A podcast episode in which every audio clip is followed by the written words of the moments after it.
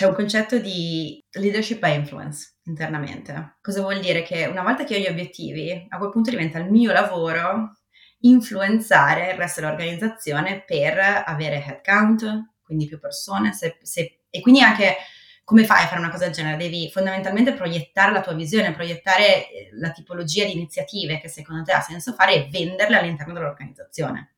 E a quel punto inizia un, pro, un, un processo, se vuoi, anche di negoziazione all'interno dell'organizzazione per queste cose. Questo è sempre più il mio lavoro oggi, purtroppo, tra virgolette, nel senso che mi piacerebbe avere più un equilibrio su ancora attacca- attaccato a-, a terra sul prodotto invece che solo gestione dell'organizzazione, ma più senior sei, più ovviamente la percentuale del tempo passato sulla gestione dell'organizzazione cresce. Ciao, io sono Marco Imperato e questo è il podcast di Product Heroes. Product Heroes è il punto di riferimento in Italia per il product management Finora abbiamo aiutato oltre 180.000 persone tramite master, formazione in azienda, guide, articoli e meetup. Lo facciamo anche attraverso questo podcast in cui intervisto product leader che spaccano e che potranno darti tantissimi consigli utili per migliorare il tuo modo di costruire, lanciare e muovere le metriche del tuo prodotto. Oggi sono con Chiara Cacciani, che è product lead in WhatsApp a Londra. Con Chiara parliamo di come funziona il product management in WhatsApp e Meta, ovvero di come si fa prodotto quando si raggiungono billions, miliardi di utenti, di come si lavora insieme e ci si organizza, del perché non si scrivono user stories, molto spesso, di come delegare, definire obiettivi e metriche. E altre mille cose super interessanti per cui ti consiglio di ascoltare il podcast di oggi. Prima di iniziare, se ancora non l'avessi fatto, ti chiedo di lasciarci una review a 5 stelle sulla piattaforma su cui ci stai ascoltando. Questo ci aiuterà a raggiungere ancora più utenti e a diffondere più velocemente la cultura di prodotto in Italia, che poi è la nostra missione. Adesso non mi resta che augurarti buon ascolto e ricordarti che dopo i tempi duri vengono sempre i tempi eroici.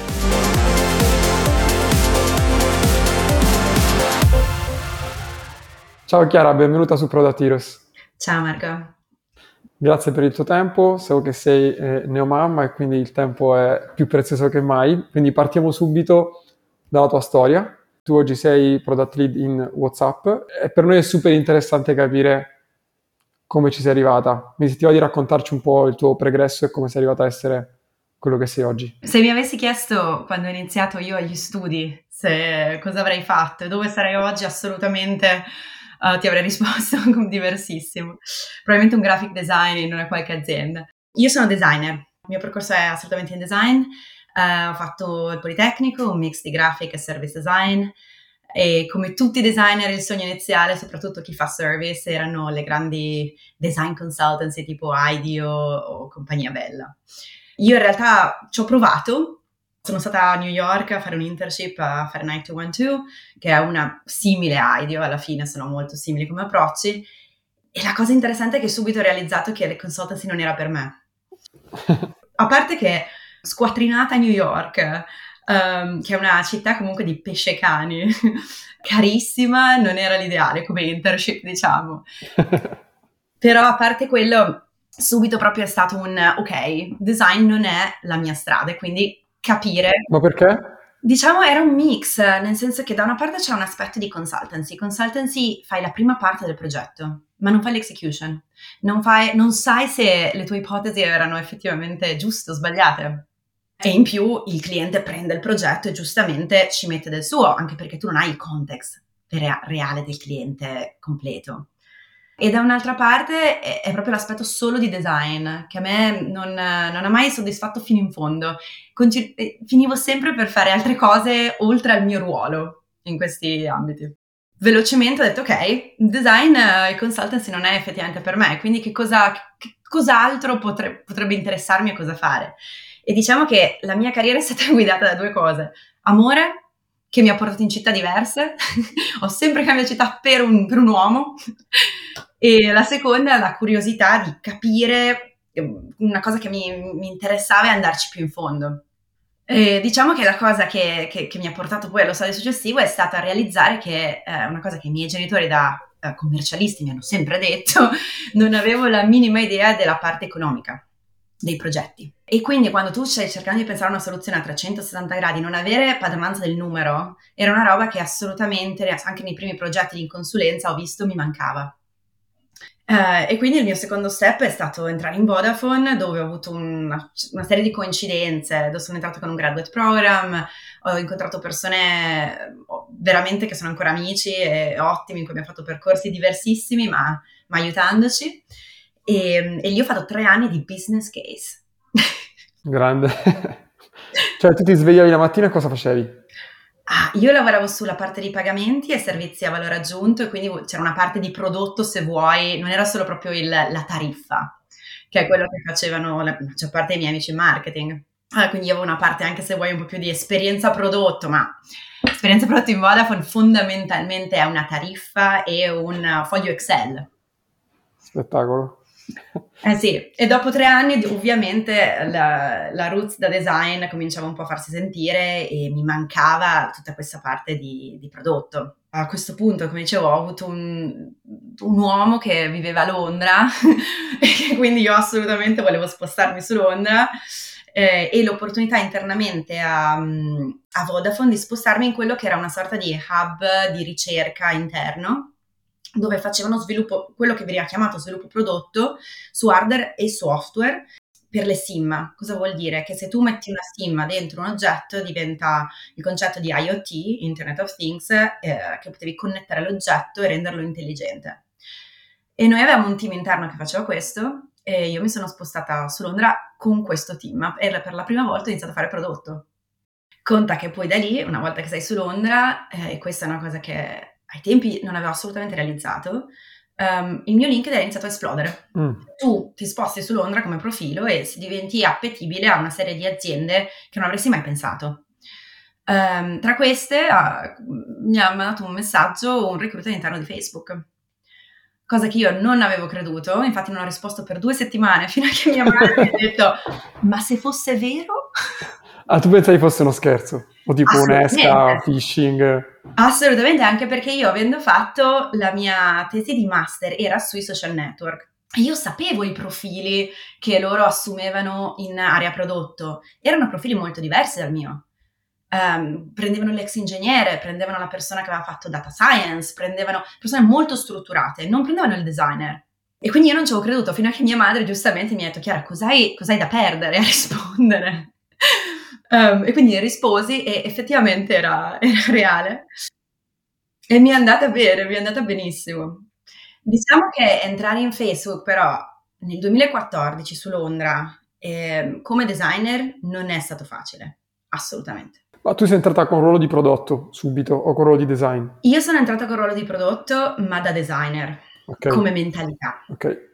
Conta che Facebook nel 2014 era davvero ancora la startup, per quanto i numeri di persone erano già, cominciavano a essere già alti, la mentalità era assolutamente la startup. In Londra, a Londra conta che eravamo 10 PM totali in tutta l'azienda?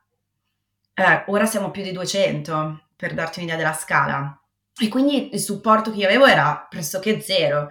Io sono stata assunta e dopo due settimane il mio capo è andato in paternità per quattro mesi e io ho riportato direttamente al VP a Menlo Park, in California, che era, per darti un'idea, Will Katia, che adesso è il CEO di WhatsApp, fun, fun fact, tutto, tutto torna okay. circolarmente, che, al quale avevo zero supporto assolutamente, e io ero molto junior.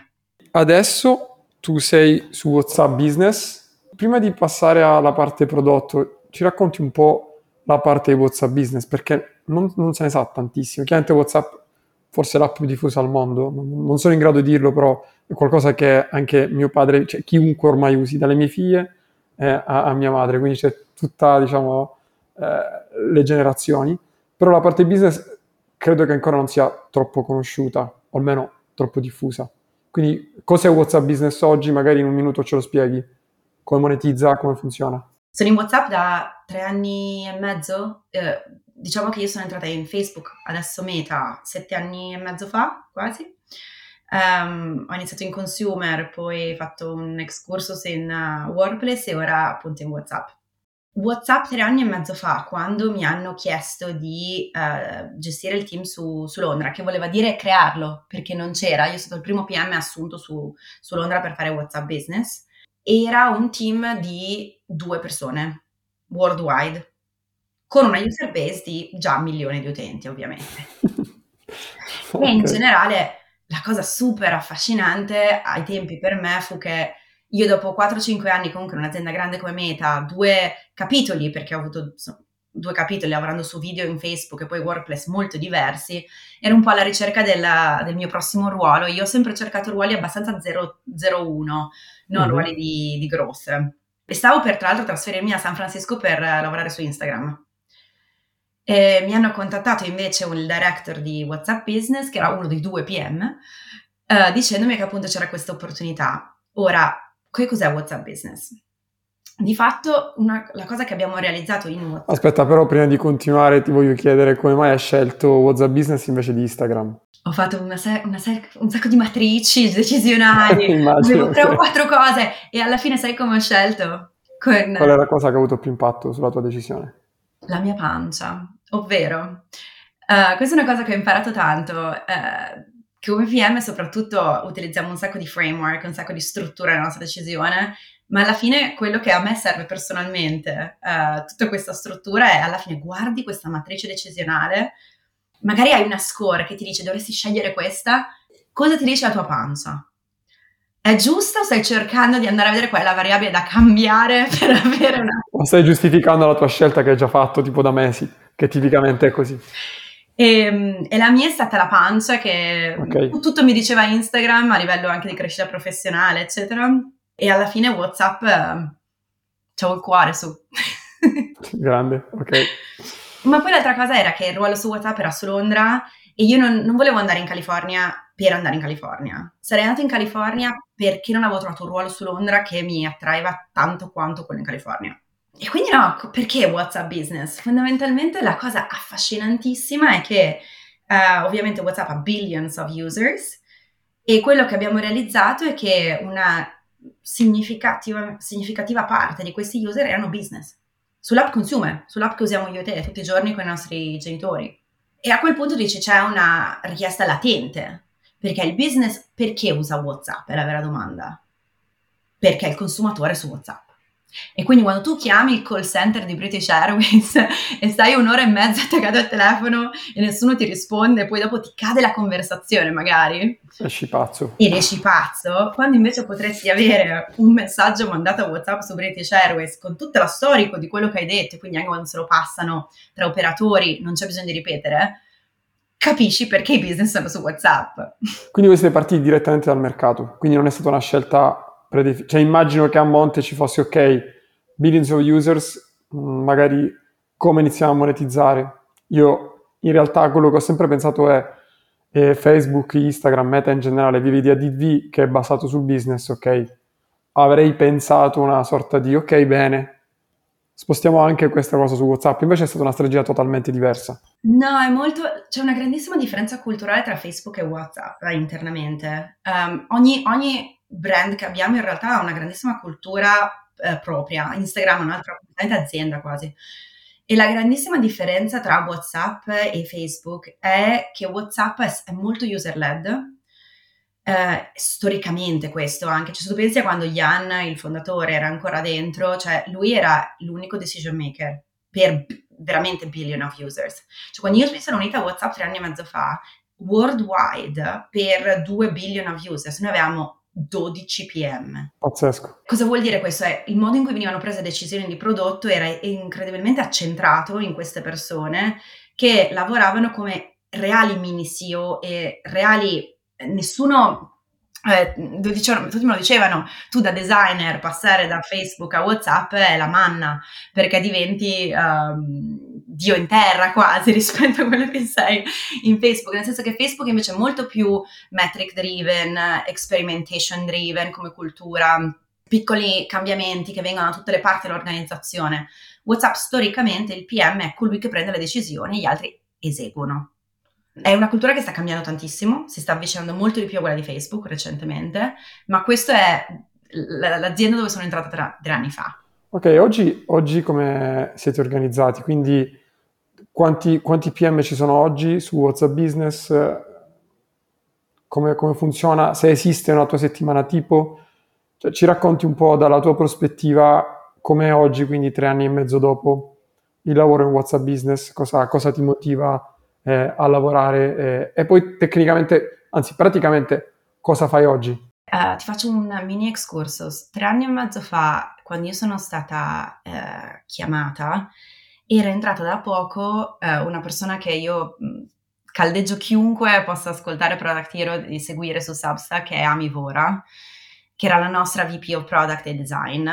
Lei viene da Facebook, ha fatto 14 anni overall nell'azienda, veniva, lei gestiva la parte di ads, per darti un'idea. Quindi la parte dell'azienda più metrics driven, più, più growth driven, um, era proprio la, la persona a, a, capo di tutta la parte di prodotto ads. Lei prende e va in WhatsApp. Uh, super senior, super experience, uh, dove aveva sei riporti forse di PM mid senior. um, più design tra l'altro che non aveva mai gestito. E uh, perché hanno preso AMI? Perché fondamentalmente Facebook voleva scalare le operation di WhatsApp, cioè il modo in cui WhatsApp aveva eseguito e, e fatto execution fino a quel momento aveva creato un prodotto che tutti mi dicono ma WhatsApp cambia, ma tu cosa fai? Ma perché ma WhatsApp ha mai lanciato un prodotto nuovo? um, e questo perché era la cultura che c'era, era una cultura di estrema qualità, estremi cambiamenti piccoli, sattoli, in modo da non um, avere un utente che si sorprende, che dice oddio adesso come uso questo? Perché l'utente tipico di WhatsApp e anche di WhatsApp Business è in paesi emergenti, cioè è in India la nostra grossa popolazione, è in Sud America, e quindi, ed è la nonna, la bisnonna, cioè mio, mio, mio nonno che ha 101 anni usa WhatsApp. È vero? Mi manda voice note adesso, che ogni volta sbaglia perché il pollice non schiaccia bene.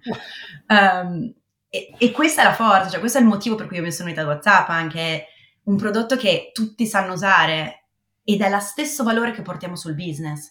Cioè, la grande user base la parte di WhatsApp business è la piccola impresa, è il business che non ha un website, è il business che non ha il tempo neanche di avere un sistema di CRM, di, uh, di gestione cliente perché sono due persone che gestiscono un negozio e che la, devono arrivare a fine mese.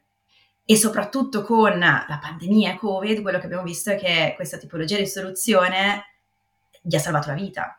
Io, io quello che ho visto che mi ha sorpreso proprio, cioè mentre parli mi vengono in mente un sacco di cose che avevo rimosso perché poi non, non sono direttamente collegate a quello che faccio, però è come se un po' come spreadsheet viene usato per qualsiasi cosa, che sia una task list piuttosto che un business plan è come se WhatsApp per il piccolo business fosse qualsiasi cosa, dalla messaggistica al CRM, al tracciamento dei flussi, customer support.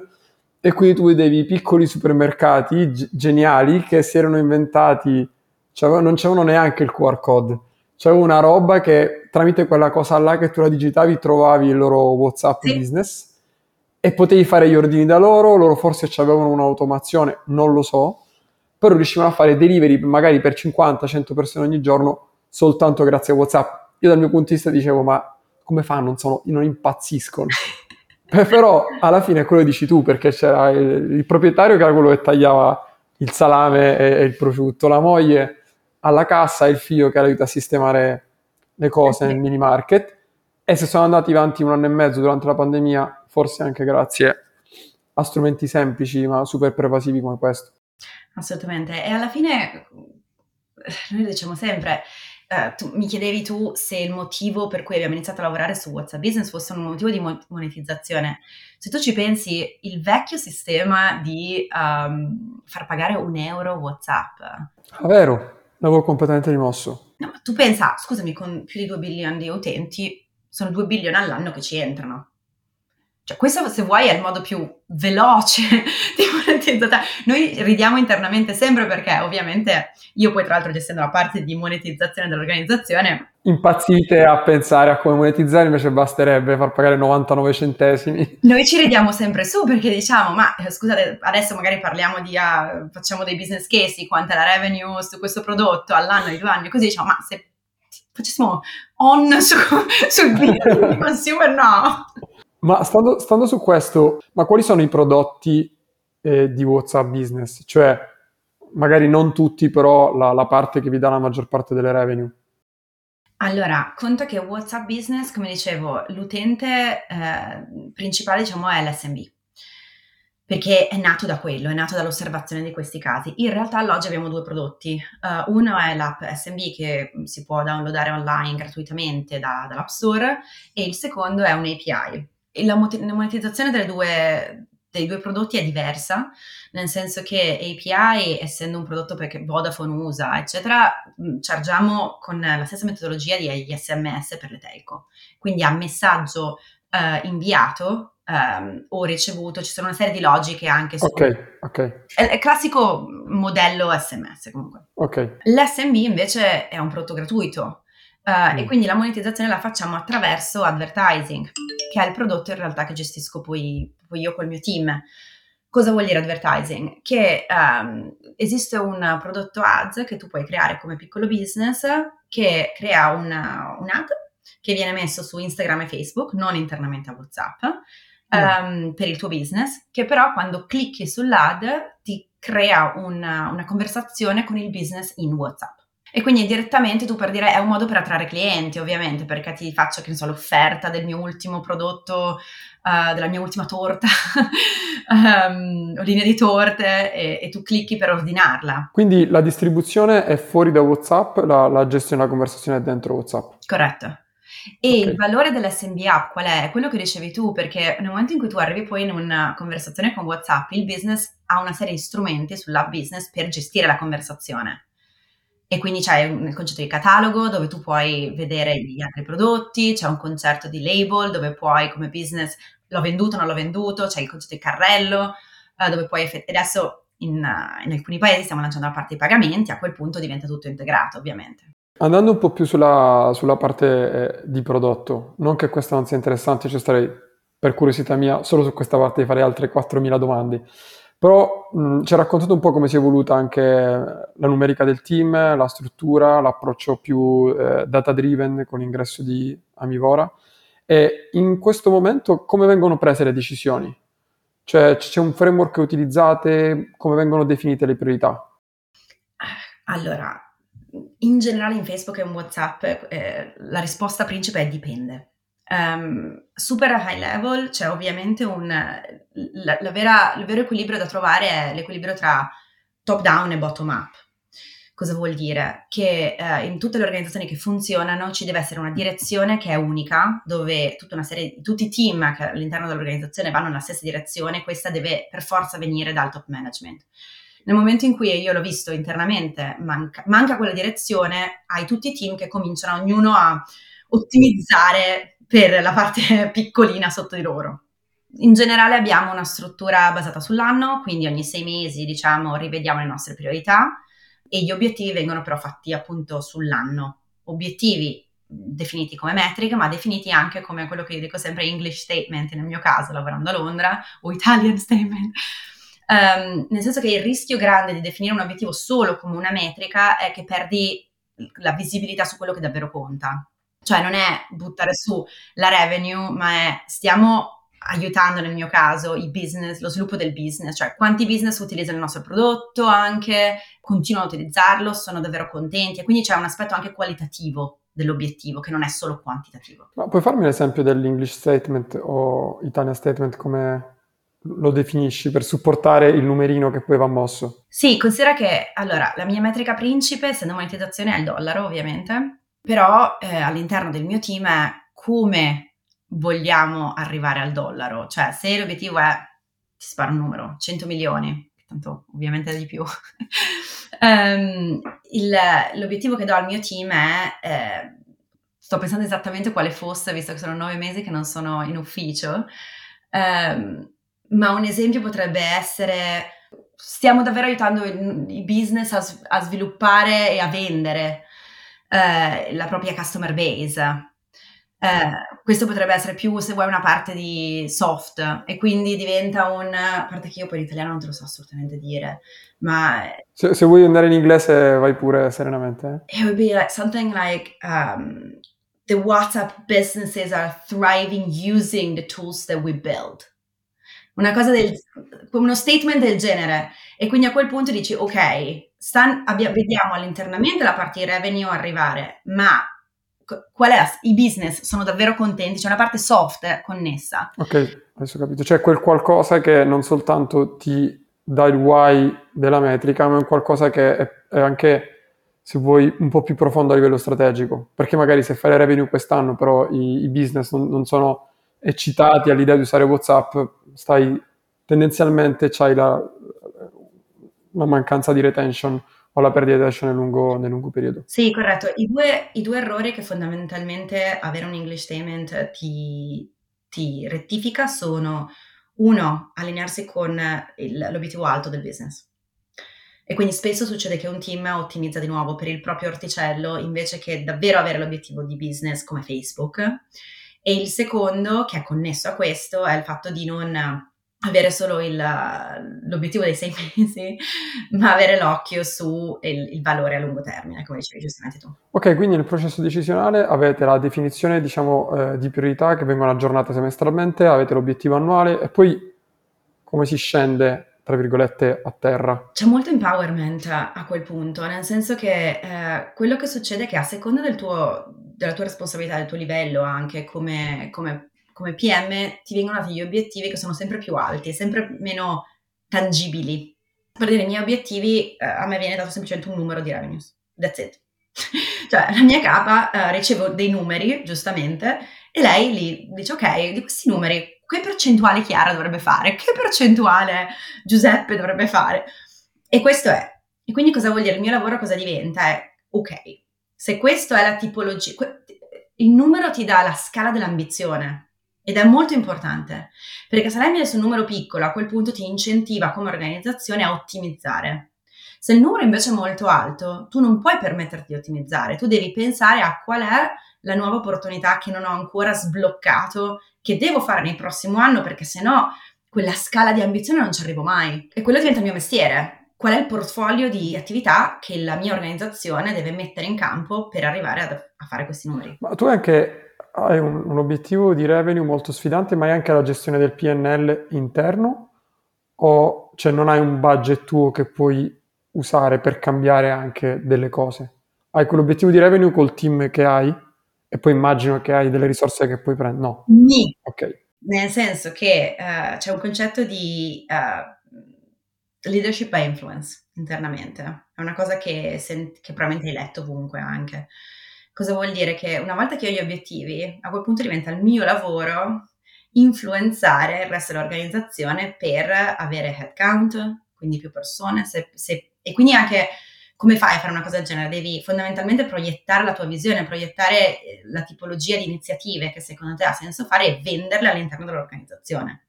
E a quel punto inizia un, pro, un, un processo, se vuoi, anche di negoziazione all'interno dell'organizzazione per queste cose. Questo è sempre più il mio lavoro oggi, purtroppo, tra virgolette, nel senso che mi piacerebbe avere più un equilibrio su ancora attacca- attaccato a-, a terra sul prodotto invece che solo gestione dell'organizzazione, ma più senior sei, più ovviamente la percentuale del tempo passato sulla gestione dell'organizzazione cresce. Chiaro. Poi ne- nei nostri master alla fine la domanda che ci fanno è sempre la stessa che è tra tutto quello che ho imparato, quella cosa più importante? La risposta che diamo è sempre uguale, che è un, un po' quello che dicevi tu uh, sull'influenza, sul, sulla capacità di influenzare. E alla fine può essere un, il mago dei dati, delle roadmap, della discovery, però se tu non riesci, soprattutto a livello, diciamo, quando ti inizi a spostarti un po', un po più verso l'alto, se tu non riesci a influenzare c'hai, c'hai poco da fare. Sarai sempre bravissimo a fare delle presentazioni o a, a, a prendere decisioni eh, basate sui dati. Prodotto, se tu ci pensi, all'interno del team interfunzionale di prodotto è l'unica uh, ruolo che non può fare il proprio lavoro da solo. Senza gli altri. È l'unico. Il data scientist può fare la, le sue ricerche, engineering può costruire, designer può fare design. Siamo gli unici. Una volta che tu metti questo in focus, capisci qual è il tuo lavoro, secondo me. Sì, infatti da una parte dico sempre, e lo credo che sia il lavoro più bello mon- del mondo, dall'altro il lavoro più sfigato della terra perché tu hai, tu personalmente Chiara, hai la responsabilità su delle revenue che tendenzialmente devi impazzire per cercare di capire come farle, senza avere responsabilità diretta su delle persone a cui puoi dire fallo, che da una parte diciamo ti diminuisce il controllo, da, da in realtà forse è l'unico modo per fare quelle revenue perché se dovessi essere tu a pensarci. Assolutamente. Eh, la tensione con l'aspetto di delegare e, fa- e, e fare tu eh, è fondamentale, eh, assolutamente, come dici tu. La, la, cosa interessante, secondo me, eh, io lo dico sempre, CPO non è solo Chief Product Officer, è Chief Psychology Officer. Questa non la sapevo, bellissima, me la rivenderò sempre. Eh, il, la, la, quantità di tempo che io passo a, a capire persone, a um, capire le loro motivazioni, um, allinearle anche, perché a volte hanno bisogno di un ehi, um, e probabilmente è il 60% 70% del mio tempo a questo punto. Ma stando proprio su questo, eh, tu mi ricordi quanti PM eh, gestisci supervisioni? Okay. E chiaramente anche stando molto alta sulla, sulla scala tenderei a delegare tanto, ma e avrai persone super in gamba, immagino. Come fai ad evitare che queste persone, ovviamente gli dai delle metriche, però come fai ad evitare che queste persone prendano una tangente totalmente geniale, magari innovativa, che è una parola che piace poco, però giusto per dire lontano da quella direzione che tu pensi essere, come fai a riportare tutti in linea? Hai dei rituali, dei framework o fai solo tanti one-to-one? No, one-on-one comincia a non scalare. Dico sempre, è una, una delle... Noi usiamo internamente Workplace e quindi ogni volta parlo di post perché abbiamo dei post interni. Okay. Uno dei post, se vuoi, forse con più... Uh, shares dei miei esattamente sulla, eh, sulla tipologia di skills che un PM ha bisogno per diventare senior perché quello che ti ha portato a essere forte, bravo, uh, fino a un livello mid senior, non è più quello di cui hai bisogno per arrivare al livello dopo, fondamentalmente. E il one-on-one è una di quelle cose che comincia a non funzionare più, nel senso che quando hai un team relativamente piccolo, non gestisci persone direttamente, uh, One on One è un tool incredibile per creare questa connessione con le persone, allinearle, um, avere um, anche il rapporto, quindi la fiducia che è fondamentale. Quando cominci ad avere uh, fondamentalmente una roba tipo 70 stakeholders, cioè tu non puoi passare il giorno a fare one on one, non hai abbastanza ore. Um, e quindi devi capire qual è il tool per scalare. Ce ne sono un paio che personalmente io preferisco, poi ovviamente ce ne sono mille. La prima è avere una grandissima chiarezza su quello che è dove andiamo. Scritto, cioè tu devi avere un documento che ancora il, le priorità e il, la visione di quello che è successo per la HAF come team. Perché come dici tu, nel momento in cui una persona prende la tangente, normalmente non si rende conto che la direzione che sta prendendo non aiuta l'obiettivo dell'anno, l'obiettivo del team overall. Cioè, è quello normalmente che succede. Quindi la prima cosa è avere una source of truth eh, alla, alla, quale puoi rimandare e document- arrivare a scrivere quel documento non è un documento che scrivi tu, ovvero la parte di scrittura probabilmente la fai tu, ma il modo in cui arrivi ad avere tutti allineati su questo documento Ehm, lo, chi- lo, chiamiamo sempre, hai presente Pocahontas quando eh, la mamma sa- nonna Salice fa ting nel lago e si creano i cerchi concentrici? Sì. Quello è il processo per scrivere il documento. Tu parti e hai la tua idea e poi cominci a piano piano includere persone e le persone cambiano fondamentalmente il tuo documento fino a che a un certo punto tu decidi ok, tu sei quello che dice quando il documento è giusto, ma il processo è di nuovo un processo di collaborativo in cui prendi gli input dalle persone uh, che reputi siano più importanti da uno portare on board perché si sentono parte del processo e quindi dopo nel futuro non ti diranno no però questo non, non, non sono d'accordo e due sono validi input e quindi tu il documento di per sé la direzione prende valore. Una volta che sei arrivato a questo documento lo usi come linea guida per i tuoi PM questo è fondamentale. Così diciamo anche l'effetto del byproduct è che tu hai già il buy-in di, di tutte le tue persone, cioè sono già a bordo perché, e giustamente perché loro hanno accountability, il processo di delega eh, immagino sia molto più semplice. Una delle, tue maggiori sfide sarà sicuramente quella di capire come, fa, come raggiungere obiettivi molto sfidanti, quindi attività super strategiche, allo stesso tempo non scollarti mai da terra. Quindi assic- sì, ok, eh, outcome fantastico, stiamo tutti sugli outcome, però se tu non, non deploy nuovi prodotti, se non li mandi online, non li testi velocemente, hai voglia di raggiungere outcome. Quindi come bilanci questo, questo split tra tutto ciò che fai a livello strategico è quello che serve per comunque portare avanti la macchina, quindi la parte un po' più tattica. La mia short answer è che tu non sei solo, cioè noi lavoriamo in team interfunzionali come tante aziende e di conseguenza devi capire uno degli errori che ho fatto in passato è non capire l'importanza del team interfunzionale a livello di skill set, ovvero il mio IM, se tu sei molto forte nella parte strategica ma non sei forte nella parte execution, un classico è avere un IM che è molto forte nella parte di execution. Un IM cosa? Un engineer manager, quindi la tua okay. parte, il tuo, il tuo, counterbalance di engineering sia molto forte, o in data, o in...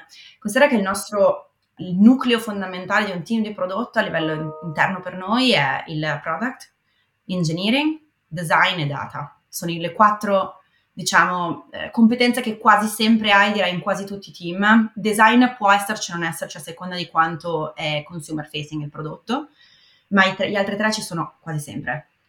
E quindi c'è un doppio esercizio, da una parte c'è una balance del tuo proprio tempo da dedicare a una cosa e all'altra a quali framework, ma dall'altra, secondo me, quando arrivi a un livello un po' più senior, c'è un discorso di se non lo fai tu, chi lo fa? E nel mio caso, eh, per dire, io spesso delego la parte di execution alla mia parte di, di engineering. Anche perché si sentono parte, c'è un livello di, di nuovo di responsabilizzazione no? anche del leadership team.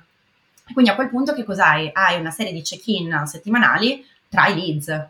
Cioè noi 3-4, eh, una o due volte a settimana ci, ci, incontriamo per essere sicuri che niente cada in mezzo, in, in, through the cracks, cioè in mezzo tra di noi. E qual è il processo che utilizzate nello sviluppo di prodotto? Cioè usate delle sprint, usate delle metodologie che sia Kanban piuttosto che Scrum o altro? Dipende tantissimo. È lasciato al team sul, sul terreno. Nel senso che io non dirò mai a un mio piano. Questa, guarda, questa è un'altra delle cose che uh, io ho imparato the hard way sulla mia pelle e che è assolutamente il mio stile di management da quando sono stata bruciata viva uh, su questa cosa, che non, non dirò mai ai miei PM come fare una cosa, mai. Gli dirò cosa, l'obiettivo. Come ci arrivano all'obiettivo dipende assolutamente da loro e ognuno ci arriverà in modo diverso, perché ognuno ha skill set, preferenze, capisce meglio il contesto del team in cui sono rispetto a me. Quindi possono utilizzare anche processi diversi in team diversi. Assolutamente. E lo fanno. Ok. Lo fanno. Un team di growth avrà un approccio molto diverso a un team che fa un, da, una, un progetto da 0 a 1. Abbiamo parlato tanto della, della parte di, di, metriche, obiettivi, cioè abbiamo parlato principalmente di questo, cioè come tutto sia ancorato alla fine a dei numeri da muovere. Ma come avviene il processo di definizione delle metriche, al di là del, del numero, al di là delle revenue, delle, delle bidda, piuttosto che riduzione dei costi?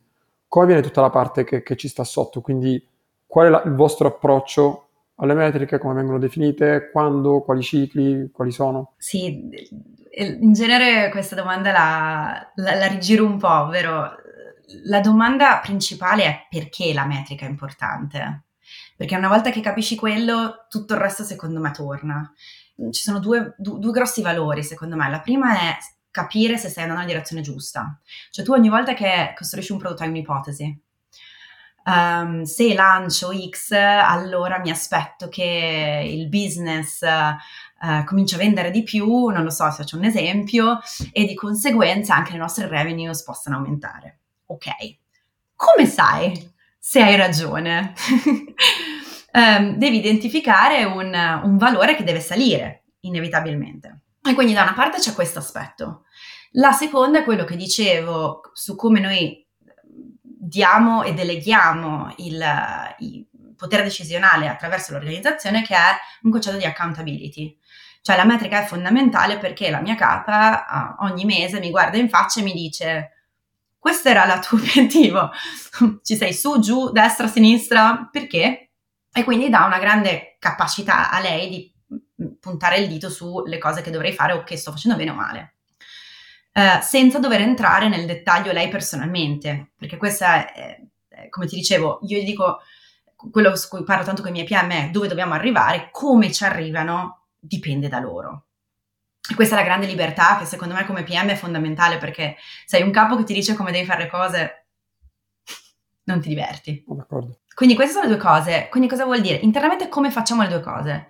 Um, sapere dove stai andando, ci sono, come ti dicevo, c'è il concetto di English Statement che noi sempre abbiamo eh, con la metrica, che definiamo upfront. E quindi vuol dire che la, lavorando su cicli di sei mesi all'anno, ogni sei mesi rivediamo se questa è la cosa fondamentale. Ci sono una serie di cose che possono andare storto quando tu definisci questa metrica all'anno o ai sei mesi. La prima, in genere, è che non si allinei, come dicevo, al business. Quindi noi in genere creiamo delle goal maps. Ti faccio un esempio con revenues. Come fai a fare revenues? Quali sono i componenti fondamentali di fare revenues? Il numero di business che dobbiamo avere, quanto il business uh, spende, giusto? Um, e uh, i margini di, di, della spesa. Noi avremo Grazie. probabilmente un team dedicato a incre- incre- increase, a aumentare il numero di business, un team allineato a ognuna delle componenti della metrica. In genere così costruisci una goal map in cui hai le persone tutte allineate verso l'obiettivo più alto e soprattutto che hanno anche delle responsabilità che capiscono e possono gestire senza doversi andare a schiacciare i piedi tra le altre. Ok, mi parlavi prima della grande differenza culturale tra WhatsApp e Facebook. E- esiste questo anche nella parte relativa alle metriche? WhatsApp Business lavora molto più come Facebook, WhatsApp Consumer lavora ancora molto come WhatsApp Old School.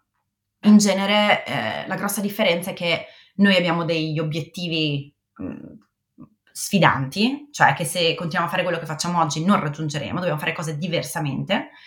Consumer storicamente invece aveva più degli obiettivi di linear growth. Stiamo cambiando, però la grossa differenza è che noi per dire facciamo un po' di parte di sperimentazione, che ti permette di capire come tu, con quello che fai, affetti la metrica, giusto? Perché per capire se il tuo cambiamento effettivamente è risultato nel 10% di increase che, che vedi, devi riuscire, devi avere un A-B test, inevitabilmente se no non capisci, cioè non lo sai se è quello, se è stagionalità, se è la, il team di fianco. E um, Consumer non ha mai avuto il concetto di A-B test e il motivo è perché l'esperienza utente com- può essere confusing. Cioè se tu, hai, se tu apri WhatsApp e vedi una cosa e tua mamma apre WhatsApp e vede un'altra cosa, ovviamente non riesci a aiutare tua mamma a fare le cose c'è, c'è, un grande valore nel non avere test sull'esperienza consumer. Sì, con quei numeri immagino, con quei numeri e con quella varietà di, di popolazione che la utilizza, perché secondo me è un po' questo il tema. Che sì. Come la utilizzi tu è totalmente diverso da mio padre che fa così, c'è la sua copertura, c'è tutto il testo gigantesco, c'entrano due parole, quindi è, è completamente diversa l'esperienza. Sì. Ma a proposito del, del capire cosa fare, quindi tutto ciò che viene prima o durante.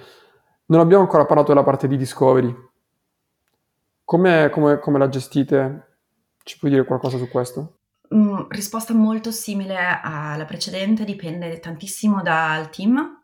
Uh, il team è assolutamente uh, incoraggiato a farla nel modo in cui loro ritengono sia, sia migliore e, e, porti gli obiettivi che, che hanno. Um, ti direi che le due variabili in generale per come la impostano sono in genere l'expertise di team e il tempo dedicato. Cosa vuol dire? Che uh, se tu sei per dire uh, un PM su un team che deve fare growth, che deve fare crescita, non dedichi mesi alla parte di discovery uh, perché sei più appunto in questo mindset di ok, execution, portare risultati poco alla volta. Di conseguenza tendono a dedicare poco tempo e ad avere dedicata la parte discovery persone tipo il data scientist e magari una piccola parte ricerca. Nel momento in cui sei sull'opposto, ovvero un team che deve fare da 0 a 1 un prodotto, hai il PM per dire come parte di, uh, di, expertise dedicato molto alla parte di discovery che entra molto nel dettaglio eh, e dedica a livello di tempo molto più tempo. E quindi noi abbiamo visto anche parti di Discovery che iniziano nel, l'anno prima perché sai che vuoi investire l'anno dopo delle persone su quello. Secondo me la cosa fondamentale è che se hai un team 0 a 1 non devi avere engineering ancora dedicato. Perché quello che ho visto andare storto moltissime volte è che nel momento in cui hai degli ingegneri, uno per il costo, due perché sono bravi e vogliono fare, cominciano a fare. e l'aspettativa anche a livello di business è di portare dei risultati, ovviamente. Quindi la cosa difficilissima è riuscire a ricavare un team che faccia discovery all'interno del team attuale, che vuol dire togliere tempo ad altre cose, prima di dedicare engineering. Guarda, dici una cosa che non ho mai sentito dire ad oggi, però è, è super in linea con un post che avevo letto tanto tempo fa che si chiama By Default Ship Nothing. Cioè invece di pensare di avere degli ingegneri che possono fare delle cose, pensa come se ogni roba che vuoi sviluppare tu dovessi assumere degli ingegneri, sostenere il costo e ti fa cambiare completamente la percezione. Quindi guarda, fare discovery senza avere un team di ingegneri, quindi, di fatto però forse il rischio per provare ad argomentare facendo l'avvocato del diavolo è che potresti prolungare all'infinito il tempo di discovery, no? Sì, assolutamente. E lì è, è la capacità di darti un, un end-to-end eh, a livello di PM. Eh, e giusto una cosa, in genere, appunto, quello che dicevo è fare discovery quando tu hai già un team. Quindi hai sempre qualcuno di engineering che può, può darti il parere se tu, perché qual è il rischio di non avere engineering? Il concetto di, di fattibilità.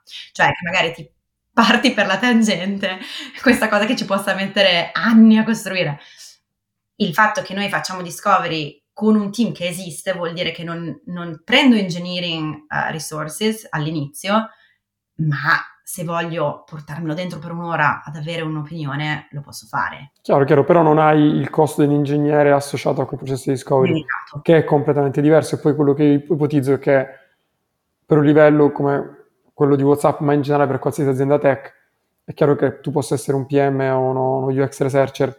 Non ti dico che sai fare l'estimation, però bene o male sai se devi costruire un'astronave o una bicicletta.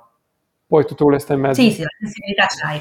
Ok, utilizzate qualche framework in, in particolare per, per, lavorare insieme o per darvi una guida? Guarda, alla base, che, che io non so se si possa definire un framework, è il concetto di first principle thinking. Che cosa vuol dire? Alla Elon Musk, diciamo.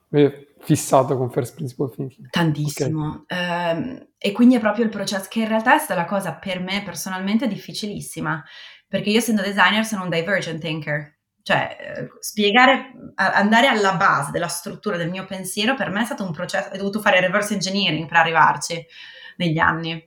Ci spieghi la differenza tra il modo di ragionare first principle e quello che avresti avuto o avevi come designer, quindi un pensiero più divergente? Sì, assolutamente. Come designer la mia forza, che poi la mia forza ora, una volta che ho colmato la lacuna che avevo, um, è l'empatia Cosa vuol dire? Che io tengo, tendo a, na, di natura, ascoltare tante persone, ad avere tanti puntini. Immaginati su un, un, un foglio, io creo tanti puntini che so che hanno qualcosa in comune, ma non ti so identificare subito che cos'è, mm. ok?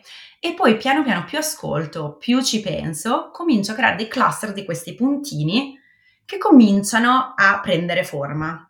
Questo è il divergent thinker classico. E poi a quel punto devo capire come comunicare questi, questi diagrammi che si sono creati nella mia testa alla persona. Il tipico PM Facebook che viene da engineering o data scientist non ragiona assolutamente così. Comincia a dire qual è il problema. Ok, e quindi com- spende un buon quantitativo di tempo a davvero definire in modo chiaro a tutti qual è il problema che, stan, che vogliono risolvere, ok? Quindi se tu per dirti, non so, all'interno del mio mondo di fare revenues, uh, non, dico una cosa a caso, ma non vediamo che nessuno downloada l'app di SMB. Ok, quindi pro, questo è il risultato. Qual è il problema? Perché questa cosa succede? E il first principle thinker viene fuori con un'ipotesi chiarissima, che è il business, uh, il tipico business non downloada l'app perché non la trova. Ipotesi. Ok, non la trova. Per non trovarla, quali sono le variabili che possono contribuire a questo risultato? E comincia ad, alt- ad, ad articolare delle varie possibili strade e scende un livello basso. E poi com- e a quel punto dice, ok, come verifico questa cosa? E così creano by first principle thinking l'intero piano, tra virgolette, del team.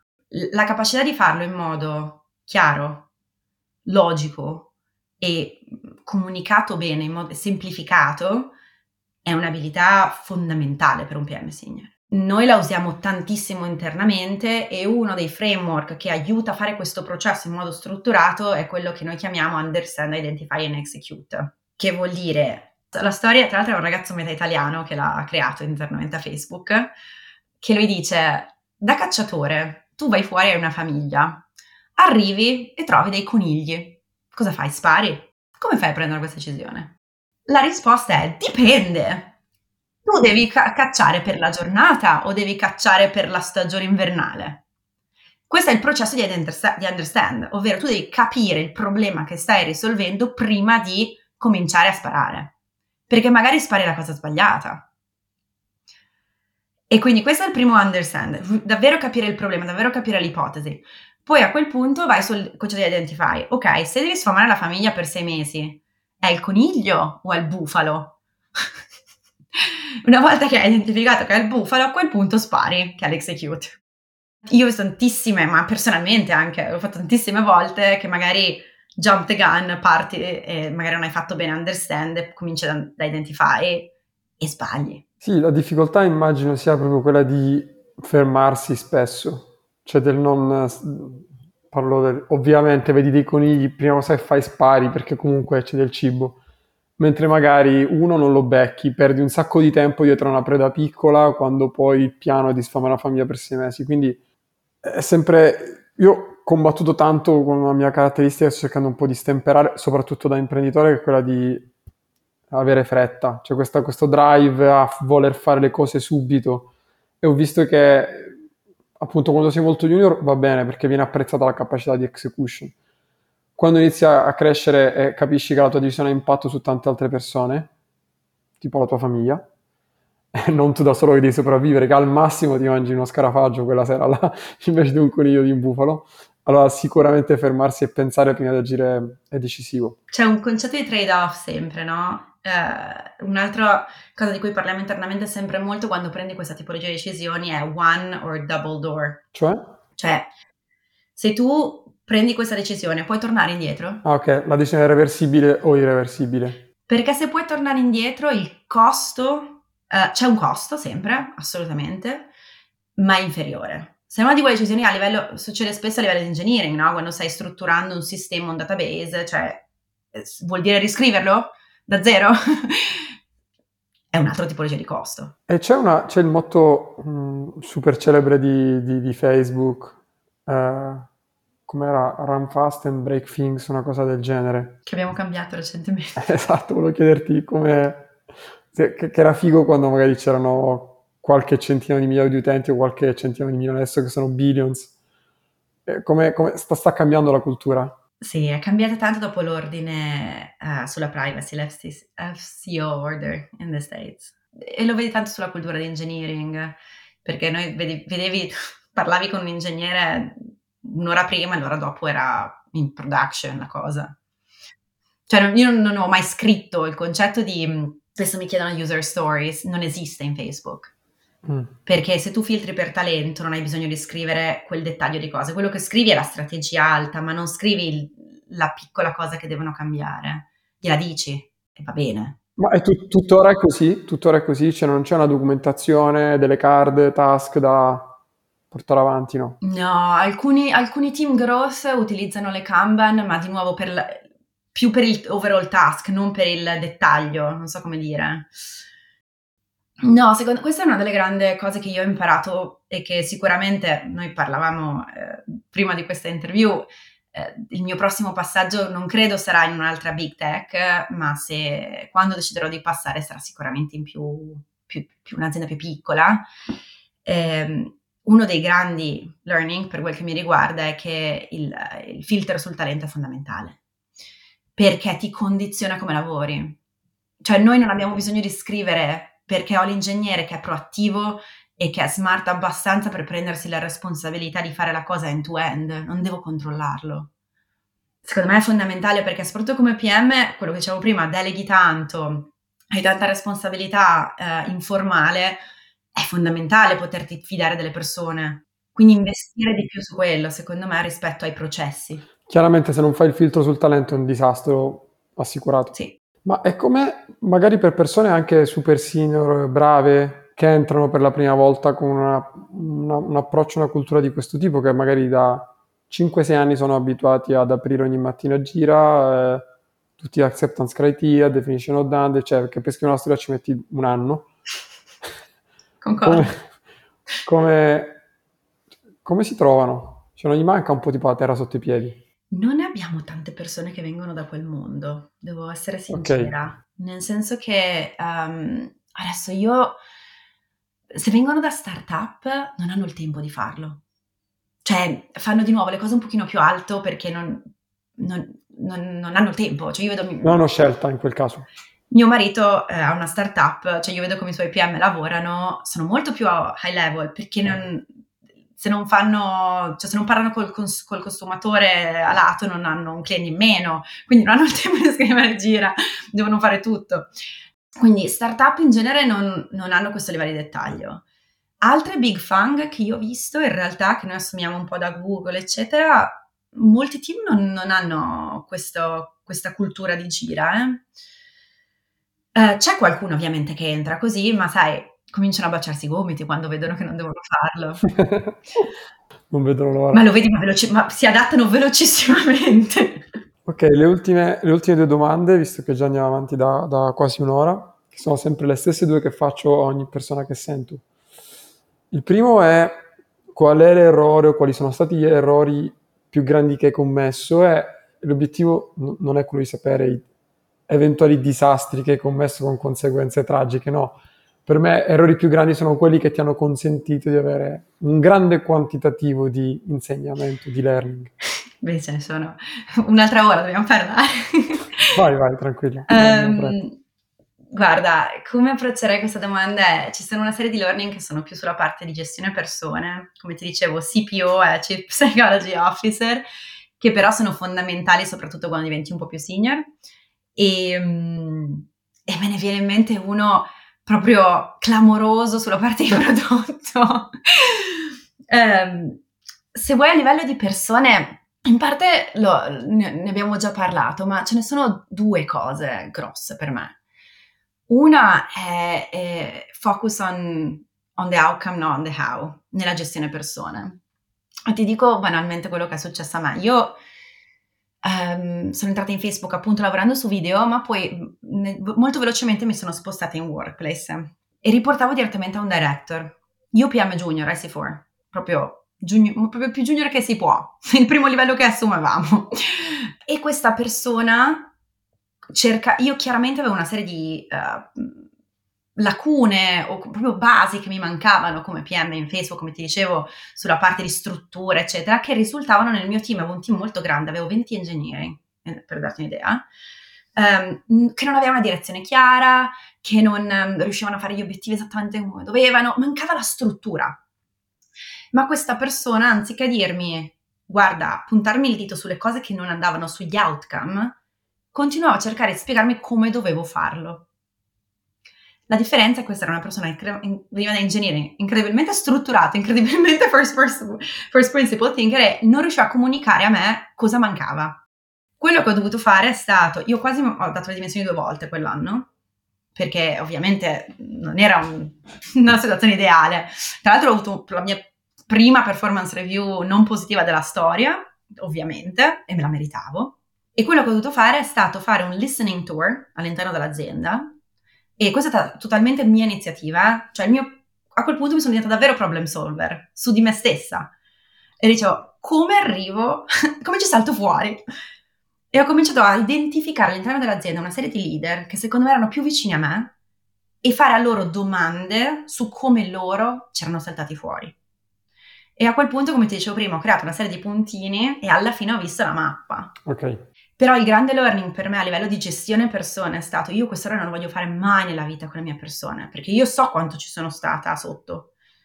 Quindi sempre, visto che tu gestisci nella vita come manager persone diversissime, con talenti diversissimi, punti di forza e debolezza, è sempre dagli l'obiettivo e lascia loro arrivare al come e tu puoi fare da facilitatore, li puoi mettere in contatto con mentors, li puoi aiutare se vogliono essere aiutati, ma è sempre il cosa, non è mai il come.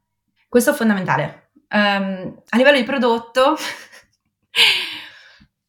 in workplace sempre, se workplace è stata un learning ground per me. Um, workplace quando mi sono unita erano 3 PM, un prodotto che aveva centinaia di users con l'ambizione di diventare billion sempre.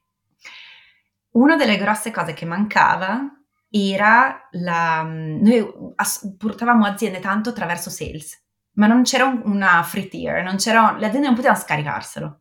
E il problema era che era un prodotto talmente complicato, ci avevamo provato, che era un, la parte di, di, di onboarding. È... Non poteva scaricarselo in che senso? Cioè tu non potevi andare online e dire mi scarico Workplace come azienda e inizio a utilizzarlo. Non avevamo okay. creata questa possibilità, il self-serve. Cioè dovevi passare tramite una sorta di account in te, c'è un processo eh, di onboarding. Classico SaaS, classico, classico okay. SaaS. Apriamo questa possibilità, un disastro. Nessuno capiva come utilizzare il prodotto. E eh, io a quel tempo facevo parte, mi ero appena unita al team e mi avevano dato in mano la parte di onboarding, come dire, c'è, c'è un disastro, cerca di capire cosa fare. Grandissimo errore è stato che io, grande designer, grande gut feeling person, parlando con diverse aziende, così era chiaro quale fosse il problema. Ma il modo in cui ho implementato la soluzione era tutto subito. Ci abbiamo messo un, un, due mesi a cambiare completamente l'interfaccia e i flows, con non so come il mio director mi ha dato lo spazio per farlo perché è un pazzo, eh, e per poi capire che quando abbiamo lanciato non capiamo più niente perché le metriche andavano a destra e a sinistra, non sapevamo perché. Grande learning, grande classico è ok. Vuoi fare un cambiamento drastico? Si può fare perché tu devi fare un cambiamento. Se pensi che va fatto, va fatto, ma il modo in cui lo fai deve essere incrementale perché sennò tutto cambia e non capisci più niente perché. E quindi quello che abbiamo fatto in quel caso è stato completamente sunset, cioè abbiamo cancellato tutto il codice, tutta quella parte lì, abbiamo cominciato a ri- riprendere piccola, un piccolo segmento di utenti e cercare di costruire esclusivamente per loro in modo da avere i tempi di costruzione molto più limitati, ma capire end-to-end cosa stava succedendo. Cioè, è uno dei concetti che si fa più fatica a trasmettere, però mentre parlavi forse ho capito perché. Cioè il fatto che è meglio fare meno, perché è totalmente controintuitivo. Cioè, completamente, perché quando tu sei una persona abituata a fare le cose, vuole fare, dici, ok, faccio tanto, faccio tanto, è perfetto, secondo me, ed è meglio. Però poi tipo ti perdi, cioè è, da, è davvero, ovviamente ci sono accaduto mille volte e ci continua a accadere perché poi penso di essere bravo a un certo punto, invece è sempre la stessa storia, è sempre uguale, è sempre torto. Ed è, a parte è, è troppo più semplice, cioè fai un piccolo pezzo impari quello che ti serve per avanti. Qual è, qual è il tuo punto di vista su questo? Perché è così complicato aiutare le persone a semplificarsi la vita, cioè a fare meno? Perché in generale la persona che, alla quale piace fare il prodotto è una persona ambiziosa, di DNA. Ehm, sono persone che hanno voglia di fare, vogliono dimostrare il proprio impatto sul business, prendersi più e più scope in genere, almeno questo è quello che internamente sicuramente vedo. E soprattutto più junior sono, meno capiscono il valore di provare man mano che sviluppi che hai ragione. Quindi il concetto di milestone. Eh, secondo questo è quello che in generale vedo. Da un'altra parte c'è un errore che comunque va evitato, che noi in Facebook in realtà facciamo spessissimo, perché la cultura è molto più quella di fare piccoli passi incrementali, ehm, che è quello di mai arrivare al, al prodotto finale. cioè ti fermi troppo presto tu, e, e passi alla prossima cosa e quindi non arrivi mai a quella qualità di, di prodotto, di interazione che, che, ti fa fare wow. Apple è un classico esempio, cioè hai un sacco di wow quando utilizzi un prodotto Apple. Abbiamo parlato tanto della, di, di, di, quando un PM può essere reputato un buon PM fino, fino, ad adesso. Sicuramente hai tirato fuori una delle cose più importanti, è quella la, la capacità di riuscire a influenzare. Oltre a questo, qual è secondo te eh, la skill o il set di skill che un, un, buon product manager deve avere? Chiaramente è una domanda molto ampia perché parliamo da, da CPO a junior PM, quindi scegli tu poi il taglio, il taglio da dare. Sì, è decisamente molto ampia. Eh, un, una delle cose che secondo me eh, che utilizziamo internamente che è utile è che ci sono tanti tipi di PM. Um, ehm, a seconda del progetto, noi abbiamo una serie di archetipi che per dire c'è lo specialista, il PM che lavora su ML.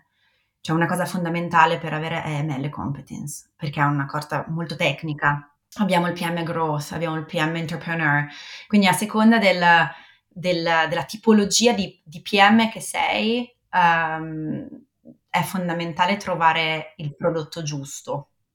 E questa, se vuoi, forse è più una seconda parte del, della mia risposta. Mi fermo qua un secondo. A livello di table stake, e quindi che ha, attraverso tu, tutti i livelli di PM, tutte le tipologie di archetipi di PM, ci, secondo me sono fondamentali, ce ne sono un paio. La prima, ne abbiamo parlato, è il first principle thinking. Io mi sono scontrata contro un muro, ma capivo il valore cioè, non sapevo farlo, ma capivo che sarebbe stato utile. um, e tra l'altro adesso mi fa molto ridere perché mi inseguono altri manager quando hanno persone che fanno fatica perché um, all'interno dell'azienda sono diventata um, rinomata. Quella che ce l'ha fatto. Sì, perché lo faccio molto bene ora. Perché so articolare anche perché, a differenza di qualcuno che ce l'ha magari in maniera innata. La seconda cosa che diventa sempre più importante, più diventi senior, è semplificare la complessità, che è quello che ti dicevo. Cioè, se tu sei un PM senior, lavori su cose che sono di una complessità incredibile, ma l'abilità di saperle raccontare come le racconteresti alla tua, tua nonna, eh, che tutti possono capire, che tutti capiscono il valore anche di quello che il tuo team sta facendo, è fondamentale.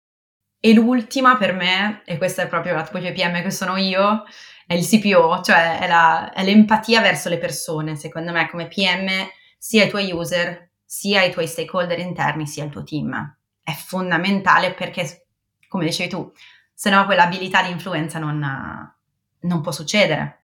La parte ultima della mia risposta che ti dicevo, che era la parte sua di magia, viene definita da una persona che è un'altra, che direi a tutti di seguire, che è Fiji Simo, che adesso è CEO di Instacart lei era uno dei nostri senior leader all'interno dell'azienda. Lei mi ha sempre detto, uh, lei era un, era un, mentor all'inizio quando io sono entrata, mi ha sempre detto find someone who says the magic in you. E io non avevo capito assolutamente cosa volesse dire.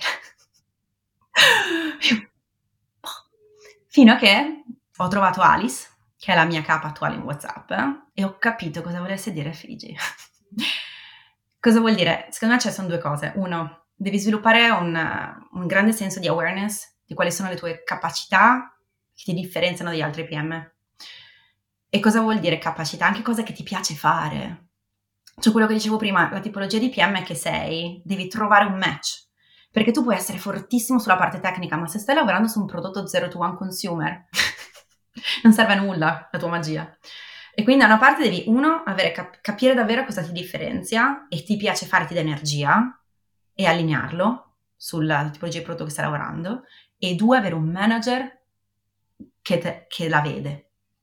Perché a livello di mh, mm, quanto è divertente lavorare, non solo crescita carriera che è una conseguenza, ma a livello di gi- giornalmente aprire il PC e piacere quello che ti fai, se hai qualcuno che sai che riconosce quello che fai, che si fida, che has your back, ti cambia la vita. Super d'accordo. La dico un po' al contrario questa cosa sulla parte del divertimento che per me è fondamentale. Ti do il mio punto di vista che è quello adesso da, da due anni e mezzo sono passato al lato oscuro che è quello imprenditoriale, però io dico sempre la probabilità che quello che voglio fare riesca a farlo è molto molto bassa, perché sono molto ambizioso. Ed è come un viaggio in macchina. Cioè, se tu devi andare da. Io, io sono in Sicilia, sono a Mondello in questo momento. Se devi andare in macchina da Mondello a Helsinki, che è difficilissimo, magari con la mia macchina attuale, che non è super moderna, almeno voglio dei compagni di viaggio super fighi. Comunque mi diverto tanto. Perché so che l'idea di arrivare a Helsinki in tempo è, è molto ridotta, uguale a, alla possibilità di avere successo. Quindi almeno che tu ti goda il viaggio lo possa condividere con persone con cui ti diverti, che ti rispettino. Ed è un concetto di divertimento che non è il, l'uscire insieme a cena e bere qualcosa, ma è persone che ti aiutano, a, che ti sfidano, che ti aiutano ad alzare il livello. Quindi il divertimento non è soltanto la battuta che ci sta, ma è proprio fare insieme le cose molto difficili in cui nessuno sa come farle, ma il motivo Cioè il fatto di stare insieme a quello che vi consente poi di, di andare avanti. E quando sei in un'azienda che quindi hai un capo, a differenza tua, che sei il capo di te stesso, eh, se hai un capo bravo, non sembra un capo. Cioè, è un peer. D'accordissimo. Se dovessi dare un unico consiglio, immaginiamo che, che oggi, in realtà sei in maternità, quindi che tu non, non faccia mai più la product manager perché trovi, torni a fare la designer o inizi a dipingere. E quindi tu hai un solo messaggio da, da lasciare a chi vuole intraprendere la propria carriera come product manager. Che consiglio gli daresti? A quel, a quel, in quel momento della carriera quello che filtro è non sono le skills perché non le ha, ma è l'atteggiamento. Quindi è il, il mindset. E la cosa fondamentale è andare in un'interview, secondo me, chiedendosi perché. Cioè, un sacco spesso tu arrivi in un'interview con qualcuno junior che ha studiato tutti i libri possibili e immaginabili sul product manager, ha tutti i framework possibili e immaginabili che si incastrano in testa e lo vedi. Glielo vedi, vedi i framework che vengono fuori. Ma in realtà, quando io ti chiedo come costruiresti il, nostro, il prossimo prodotto di Facebook Dating, quello che sto cercando di capire è la curiosità intellettuale che uno ha e la capacità di chiedere il perché deve fare questa cosa e qual è il vero bisogno che sta cercando di, di rispondere. Quindi è, da, è, quel first principle thinking, non avere paura di farlo, non avere paura di ragionare a voce alta, non avere paura di eh, interessarsi alla risposta, non so come dire, cioè anziché trovare una struttura, eccetera, segui il filo logico che, che ti interessa, di que- che veramente ti... Um, se tu fossi dall'altra parte dell'interviewer diresti, ah però, non pensavo, non avrei mai pensato sarei arrivato qua con questa risposta. Mentre qualcuno che vuole crescere, quindi già sei PM da un paio d'anni, stai lavorando bene, benino, in realtà non sai neanche come i primi due anni se, come stai lavorando. Qual è il consiglio che daresti a qualcuno che, che vuole crescere? Quello che dicevo prima, questo, cioè due cose. Find someone who sees the magic in you e cerca di capire cosa vuol dire prima di quanto io sia riuscita. Um, e la seconda cosa che per me è stata difficilissima e tuttora difficilissima è cercare di focalizzarsi su quello su cui hai davvero capacità di cambiamento, agency direi in inglese. Ovvero che è molto facile, soprattutto quando arrivi a livelli alti, cominci a vedere politiche, cambiamenti, organizzazioni e quella cosa che fai è cercare di prevedere. Nel nostro mondo l'unica costante è il cambiamento. Cioè io lo dico sempre alla gente che entra internamente a Facebook, se caratterialmente ci sono tante persone che non lo sanno, non stanno bene, non, um, non stai bene con un cambiamento costante, non è il posto per te. E quindi qua, in un mondo in cui completamente tutto cambia, l'unica cosa su cui ti puoi focalizzare è cose su cui davvero tu puoi avere agency, che puoi davvero impattare e l'abilità di identificarle è fondamentale. Internamente abbiamo questa storia che è friderissima, si chiama Alien Chess, ovvero uno dei nostri VP super senior che cercava appunto di fare questa cosa. Lui diceva, ogni volta che arrivava una riorganizzazione io mi facevo tutta una mia strategia mentale di come potessi impattarla, farla, prevedere. A un certo punto ho capito che io stavo giocando a scacchi con un alieno, che ogni volta che continuavo a perdere inevitabilmente cambiava tutto. E quindi quello che lui dice è, la cosa fondamentale è tre cose in questa cosa. Uno, accettare che stai giocando a scacchi con un alieno. Quindi di nuovo, non è per tutti, eh? ci sono persone che hanno bisogno di più stabilità, io lo riconosco ed è una cosa normalissima. Una volta che l'hai accettato è capire quando l'alieno sta cambiando le carte in tavola, che è fondamentale, perché se no tu magari continui a operare in un certo modo che non va più bene e a quel punto l'abilità è adattarsi velocemente capendo le cose su cui davvero tu puoi avere il, la tua influenza e cose su cui non ne vale la pena. E il saper dire questa non la tocco, questa è l'abilità che ho tuttora io, ci lavoro ogni giorno. Chiara, direi che con gli scacchi con l'alieno possiamo chiudere. La storia è fichissima, tante cose che hai detto, in particolare Chief Psychology Officer, me le, me le rigiocherò per sempre. Ti ringrazio tantissimo per essere stata con noi. Se qualcuno volesse connettersi, seguire, dove ti possono trovare, magari su LinkedIn, dici tu? LinkedIn, LinkedIn. Um, le altre due persone che, che ti direi di aggiungere nel, nelle note, che secondo me vale la pena seguire, al di là di me, che vale molto di più la pena seguire, sono Naomi Gleit, che è la nostra Head of Product, e Ami Vora. Entrambe scrivono un sacco su internet. Ami per me è una dei migliori leader di prodotto al momento in circolazione. Grande. Allora aggiungiamo i link che già mi hai condiviso direttamente nelle descrizioni. E grazie mille Chiara e spero di vederti presto in Italia. Spero di portarti in Italia per qualche meetup o per la conference. Mi sarebbe un mio piacere. Ciao Marco. A presto. Grazie per aver ascoltato questo episodio di Product Heroes. Se l'hai trovato utile, iscriviti su YouTube, Spotify, Apple, Amazon, insomma, dove ascolti i tuoi podcast normalmente, così non ti perderai neanche un episodio prima di andare via, vota con 5 stelline questo podcast o scrivi un commento, una recensione. Questo ci aiuterà a raggiungere sempre più persone e quindi aumentare la diffusione della cultura di prodotto in Italia, che poi è la nostra mission finale. Quindi il podcast è soltanto uno dei tanti modi che Heroes utilizza per spingere la cultura di prodotti. Trovi maggiori informazioni e tutte le attività che svolgiamo su productheroes.it e soprattutto non perderti l'appuntamento più importante che stiamo spingendo negli ultimi mesi, che è la Product Heroes Conference, che sarà a Milano il 6 ottobre 2023. Anche su questo trovi tutte le info su productheroes.it. Ciao e alla prossima!